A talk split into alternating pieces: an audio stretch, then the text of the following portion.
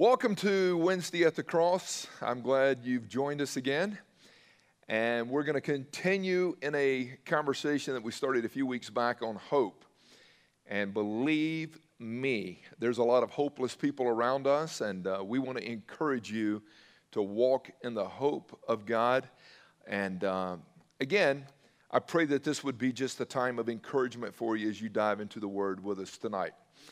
I want to revisit the working definition we gave for hope, and it would be this. Hope is having confidence in God, hope is believing what God has promised in His Word, it's true. Hope is a resolve to keep walking and trusting God even when the road seems aimless.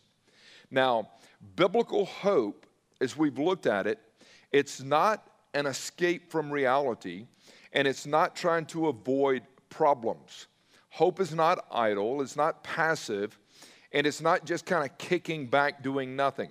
Hope is active, it's alive, it's vibrant. Hope is birthed out of the fact that the Holy Spirit, the very power and presence of God, dwells inside of us.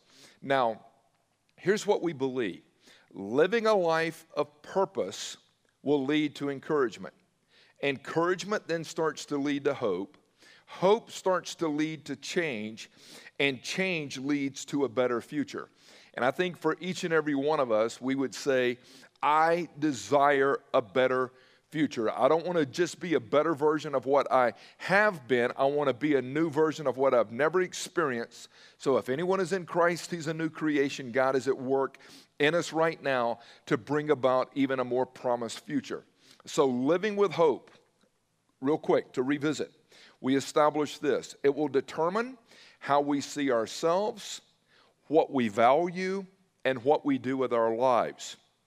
And that was one of the biggest transformations uh, for me as I started walking in the hope and the joy of the Lord. It radically changed how I saw myself. I saw myself as a child of God, uh, a friend of Jesus, and it started to really alter and change everything that I valued. So let me dive in with you, and I want to give you kind of four benefits of walking in hope. Grab a pen, grab a pad, write these down. I would say this number one, hope liberates. Hope will release you from your past. Hope will free you from the chains that have kept you in prison. And when I talk about being imprisoned from the past, I'm talking about past failures, I'm talking about past hurts, I'm talking about dysfunctional family patterns. Uh, so many people walk in guilt, so many people walk around with a lack of confidence. And so when we start to walk in hope, it, it, it starts to liberate us. I like what Paul said in Philippians chapter 3. He goes, This one thing I do I'm forgetting what lies behind and I'm pressing it and reaching for what's ahead. When he uses that phrase, I'm forgetting what lies behind, what he literally means is the past will no longer influence and affect me any longer. The past can be used to develop me, but the past will not be used to define me. Paul would also say when he was writing to the, the believers in Rome, he asked the question. He said, O wretched man that I am, who will deliver me and set me free from this body of death? He goes on to say, Thanks be to God for his indescribable gift. And then he says, There's no condemnation for those in Christ. And even Paul's own echoing word is because of embracing the gospel, because of knowing Christ in a personal way, I am liberated from the chains. I don't have to walk in bondage. I would encourage you as you think about hope, allow the power of the gospel to liberate you. Here would be a second truth hope motivates. Hope motivates. Hope helps you bounce back. And I started thinking about this. What is the difference between people who get up and keep moving versus those who get knocked down and just stay down?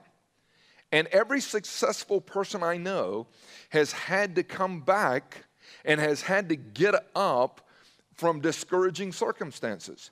When you start to ponder the pages of Scripture, you go back in the Old Testament, even to the book of Genesis. Joseph He was rejected by his brothers. He was sold as a slave.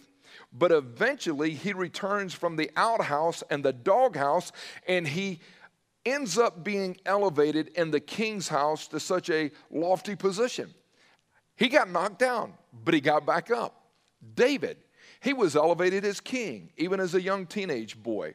But then, as you study through uh, 1 Samuel, even reading through uh, so many of the Psalms, David royally jacked it up. I mean, you're talking about uh, his adulterous uh, relationship with Bathsheba, having her husband killed, but then he repents and he gets back up and he begins to walk in hope. And even Acts would say that David was a man after God's own heart. Now, the guy that God used to write the majority of the New Testament was Saul, the antagonist, turned Paul, the apologist. He was a persecutor, he was attacking and killing Christ's followers. Acts 9 gives us, if you will, the transformation of Saul to Paul. And once he encountered Jesus, he became an ambassador for the gospel. Now, here's what I want you to hear. And I, am so thankful for all the stories and real true narratives that we read in Scripture. But hope will look at what can be instead of what used to be. Hope looks at the future rather than just looking at the past. Hope believes and refuses to empower the current valley that you may be living in. Hope believes that though I walk through the valley of the shadow of death, I will fear no evil because, Lord, you're with me. So hope liberates, but then hope motivates. And I pray that you would allow the hope of God and the, the peace of Jesus and the grace of the gospel to permeate you and motivate you to keep going. A third truth hope initiates, hope sets you free to dream again. Hopeful people dream. It creates momentum. And when you start to walk in hope, here's what I know people that are walking in the momentum of God start to attract other followers. Hey, what happened to you? Why is your life so radically different? I mean, I remember who you used to be, but who you are now, what happened to you? And let me tell you something when you start to walk in hope, it leads to personal growth. It leads to relational health. It leads to spiritual maturation. Momentum keeps you focused on the future. Without hope, you won't have momentum. You'll be in trouble all your life. And I'm telling you right now, walk in the power of the gospel today. Here would be a fourth thing hope activates. Oh, I love this. Hope is the fuel that makes the world a better place adequate resources, it doesn't change the world, but people with hearts strengthened by hope will change the world. And hope believes the truth, and hope is pressing into what God says to be true. Now, there's a big difference, and here's where I kind of want to drive over the next few moments with you. There is a big difference in accepting a lie and believing the truth. And I'm, I'm, telling you right now, this was a big game changer for me. There are so many people that will just accept whatever is shared with them. And again, I encourage you, dive into the truth. Uh, I've had people tell me, Tim, I struggle and I battle all sorts of things. Like, like, like what? Like resentment.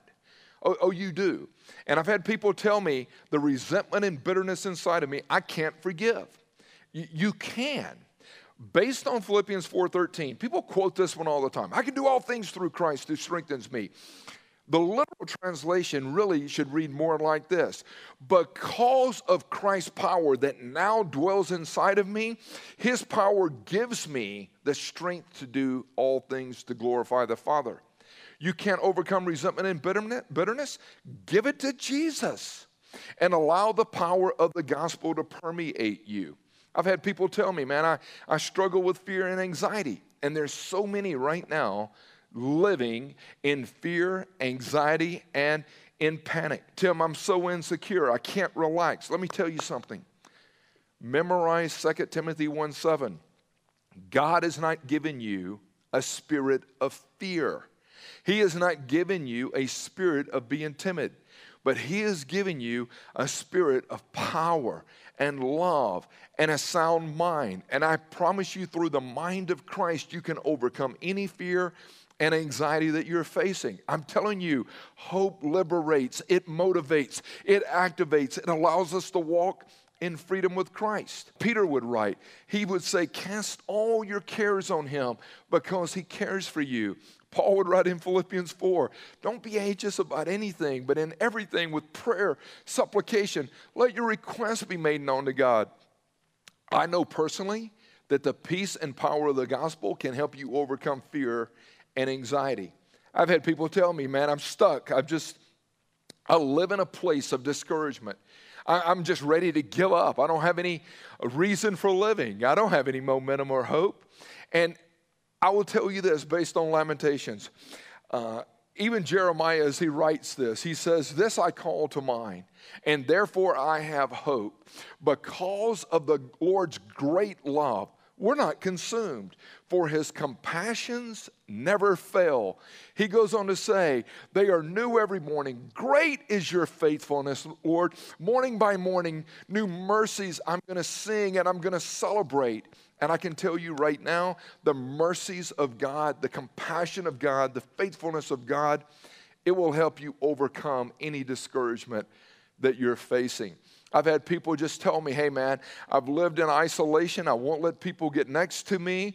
I, I, just feel alone. Let me tell you something the Lord will never leave you. You're never alone. No matter what you're going through, just embrace the reality that wherever you're at, if you're a believer, wherever you're at, there's always three more the Father, the Son, and the Holy Spirit. God's not going to leave you. I know so many people that battle feelings of guilt and, uh, I mean, guilt is bad. Guilt is based on an activity that you've done. Uh, shame is where you start to empower this is who I am, this is my identity. But so many people are living in guilt. Man, you're not going to believe what I used to do. You're not going to believe the lifestyle, Tim, that I was in for, for so long. And when the hope of the gospel takes root, back to Romans 8 1, you will hear God say, There's no condemnation for you I love you. If you're in Christ, you've been set free, and whom the Son sets free is free indeed. Walk in the beauty of His hope. I've had so many again tell me, man, you don't know the failures of my life. If you look back over my track record and my spreadsheet, I, I, I don't even know what success looks like. One of the first verses I memorized was Romans 8:37, and it says, "In all these things you're more than a conqueror through, who, uh, through Christ who loved you. And I pray that you would walk in that freedom today. Man, I'm so stressed. Oh, I'm just weighed down. I'm overwhelmed with just the pressures of life. I mean, I, I don't even know how we're going to pay the bills. I don't, I don't even know where the next dollar's coming from. And Jesus, and this is where I'm going to land this Sunday. John 16 33 all of this. Jesus makes this observation, and this statement. He says, Let me tell you something. In this world, you're going to have tribulation, you're going to have trouble, but be of good cheer. In me, you will have peace, and I have overcome the world. And whether you're weary today, whether you're tired, the Lord is your strength and your salvation. You can walk in that today. Whether you feel like that you're facing so much opposition and you don't know which way to turn, again, I'm just speaking truth over you. Greater is He who lives inside of you than he who is in the world. And and and you, you're looking for answers and you're looking for direction today. I can promise you tim i'm confused. I don't know what to do. James says come to me if you like wisdom. I give generously and i give liberally to all. I invite you to walk in the hope of the gospel today your God will supply all of your need according to your riches, uh, his riches in Christ Jesus. And so, as you sit there and ponder again uh, just this whole narrative of hope, I pray that you would walk in the freedom of the gospel today. I, I, pray that you will realize that God is wanting to stretch your faith today. He's wanting to deepen your dependence on Him today. And as we continue to uh, ponder hope, I can honestly tell you the hope of God based on Romans 5 does not disappoint. I stand before you today a hopeful man because of the goodness of God. Not based on what Tim has done in the past, not even based on what Tim is doing right now, but I'm walking in hope, a confident anticipation, believing what God has said, even though the road may seem aimless at times. God, I'm trusting you and I'm going to press in. I pray that you would press into the hope of who Christ is. Father, thank you for the opportunity that we have to just sit before you and ponder you. And Lord, when we look at how big you are and how small we are in comparison to you, we just want to say that our God is greater. Our God is greater. And we lean into you and we trust you in Christ's name. Amen. I pray that you make it a great night. Many of you will be diving into small groups now, Zoom calls, whatever.